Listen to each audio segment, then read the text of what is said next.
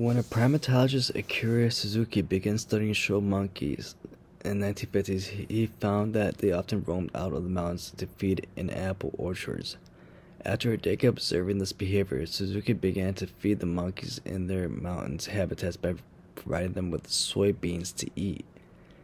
The monkeys no longer raided the orchards where Suzuki began his work. 23 snow monkeys lived in the region he studied. The population today is 270 snow monkeys and is expected to continue growing. Qu- question Which one of the following claims is most strongly supported by the information above? So we came to the information on snow monkeys. We consider that the uh, research done in the 1950s about the living conditions and the food they were eating. Snow monkeys roamed out of their mountain habitat. Snow monkeys also eat apples, orchards out of the mountains. Snow monkeys fed on soybeans in their mountain habitat. Snow monkeys no longer raided apple orchards. Snow monkeys no longer left mountains living conditions. Conclusion Snow monkeys population increased and continued. So, based on this information that we have, we're going to go ahead and consider the uh, choice A, and then we're going to go from there as which one strongly supports this information. Uh, for choice A, snow monkeys do not feed outside of their mountain habitats when food is readily available within it. Uh, yes, this claim of snow monkeys eating food that is accessible is supported by this passage.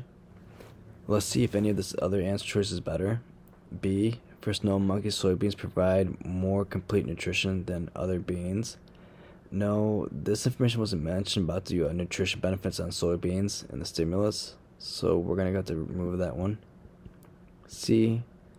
In feeding soybeans to the monkeys, Suzuki did not intend to provoke the phenomenon population growth that resulted.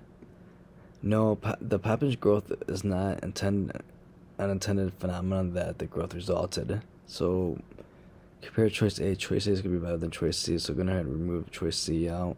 D. Snow monkeys eat apples only if there is no other fruit to eat. No, the assumption to be made by eating apples only is not that. It's not that. This is not the assumption to be made. Um, only the apples. So go ahead and remove it. E. Feeding soybeans to snow monkeys has proved to be an environmental unsound policy. No, unsound policy is not safe in poor conditions, which is not uh, what the stimulus is mentioning. So by process elimination and by going by the best choice here, we came to choice A. And that was for the snow monkeys do not feed outside of their mountain habitats when food is readily available within it. This claim right here would be the best information to be supported by this passage, by this information above here, above the conclusion. Body temperature can be estimated by the relative proportion of two oxygen isotopes in bone. Such estimates derived from dinosaur fossils suggest that the dinosaurs had nearly the same body temperature in their limbs and as in the rest of their bodies. Typically, the core body temperatures of cold blooded animals today is much higher than the body temperature in their limbs. Thus, dinosaurs were probably warm blooded. So, this uh, passage is going to be what you consider a question along with it, which the following if issue most seriously weakens the argument. So basically, with this information, let's let's go ahead and figure out which one weakens the uh, stimulus.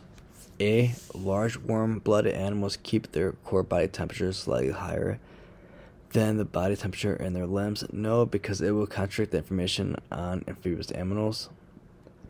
B. The fossilization process introduces changes to the bones such that their original isotopes, oxygen isotopes ratios cannot be predicted. That would, yes, um, weaken the statement, meaning that changes in bones cannot be accurately really to calculate the prediction of oxygen isotope ratios. C. Oxygen was more abundant in Earth's atmosphere during the period in which the dinosaurs lived. No, I kind of consider this uh, irrelevant since comparing the uh, oxygen in the Earth's atmosphere to the oxygen in the bones, so I'm going to go ahead and remove it. D.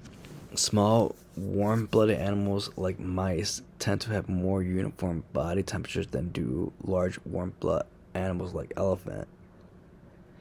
No, contradicts the information on animal body temperatures because they were going for the difference between animals and the um, warm blooded versus cold blooded. E. Warm blooded animals are more active and use more oxygen than cold blooded animals. No, it does not explain the body temperature differences at all. So, choice B the fossilization process introduces changes to the bones such that the original oxygen isotope ratios cannot be predicted is the best match and the best answer for this question. A recent study has found that surprisingly, the risk of serious injuries to work is higher in industries that are monitored by government safety inspectors than in industries that are not so monitored.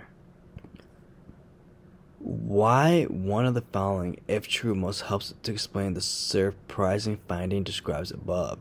A. Government safety inspectors not only monitor but also train employees of the inspected firms to follow safe practices.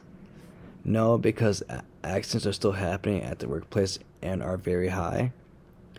Government safety inspectors do not have the authority to enforce safety regulations? No, because government is affiliated with these safety inspections. C. Only those industries with inherently high risk of job injuries are monitored by government safety inspectors. Yes, this will explain why the industry monitored by government is occurring with the high level risk injuries and why they're um, affiliated in the category with the government inspectors. D. Workers behave especially costly when they believe that their performance is being monitored by government safety inspectors. Slightly less, but no evidence to support or not mentioned in the stimulus about the uh, people being more cautiously when they believe they're being government safety inspected monitored. E.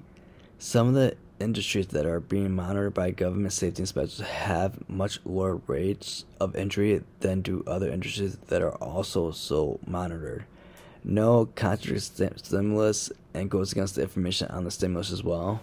So choice C, only those industries with inherently high risk of on-the-job injuries are monitored by government safety inspectors is the best answer.